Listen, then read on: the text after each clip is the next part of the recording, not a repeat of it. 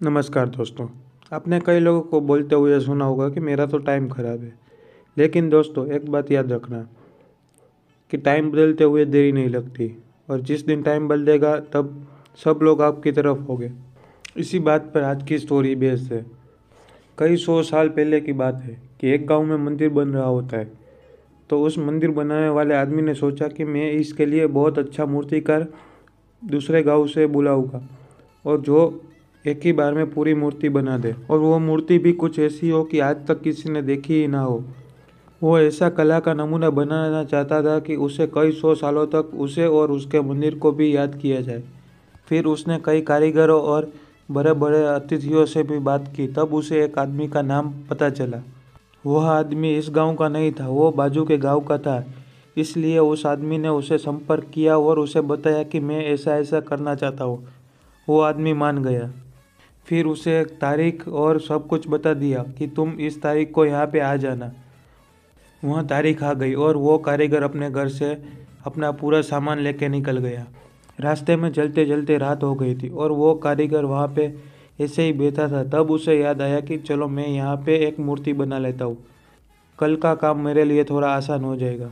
यहाँ सोचकर उसने अपने थैले में से छीनी हथौड़ी निकाली और पाँच में एक पड़े हुए पत्थर पे उसने एक ज़ोर से वार करने ही वाला था कि तभी उस पत्थर में से आवाज़ आई कि तुम मुझे रहने दो, तुम मुझे मत मारो। अगर तुम्हें कुछ बनाना है तो तुम आगे कई पत्थर पड़े होगे, तुम वहाँ पे जाके बनाना, लेकिन मेरे पे ये पहाड़ मत करना। यह सुनकर वो कारीगर थोड़ा डर गया और उसे पता चला कि ये कई, कोई भूत भूत का चक्कर तो नहीं है। तब उसे सच में लगा कि शायद इस पत्थर में से ही आवाज़ आई होगी। और वो छीनी हथौड़ा वहाँ पे रख के वो सो गया। अगली सुबह हुई और वह वहाँ से चलता बना और आगे देखा तो उसे जैसा पत्थर चाहिए था, आगे भी ठीक वैसा ही पत्थर था। उसने सोचा कि चलो मैं यहाँ पे अपनी मूर्ति बना लेता हूँ। उसने फिर अपनी छीनी हथौड़ा निकाला और वहाँ पे पत्थर पे वार करने ही वाला था, लेकिन उस पत्थर में से आवाज़ नहीं आई और उसने वहाँ पे वो जो पत्थर था उसकी एक अद्भुत मूर्ति बना दी। एक ऐसी मूर्ति बनाई जो आज तक कभी दिखी भी नहीं थी और किसी ने बनाई भी नहीं थी। और फिर वो मूर्ति बना के आगे अपने गाँव में जहाँ जाना था, वो वहाँ पे चला गया। वहाँ जाके उसने देखा तो वहाँ पे सब सामान तैयार पड़ा हुआ था और उसने सोचा कि चलो मैं यहाँ एक मूर्ति बना लेता हूँ।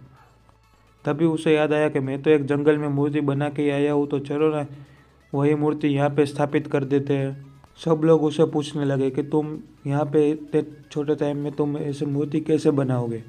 तब उसने गाँव वालों को समझाया कि मैं ऑलरेडी एक जंगल में मूर्ति बना के आया हूँ। तुम तीन चार लोग मेरे साथ चलो और हम वहाँ से मूर्ति लेके आते हैं। तो सब गाँव वाले उसके साथ वहाँ पे गए और वहाँ से मूर्ति लेके आ गए और उसे मंदिर में स्थापित कर दिया।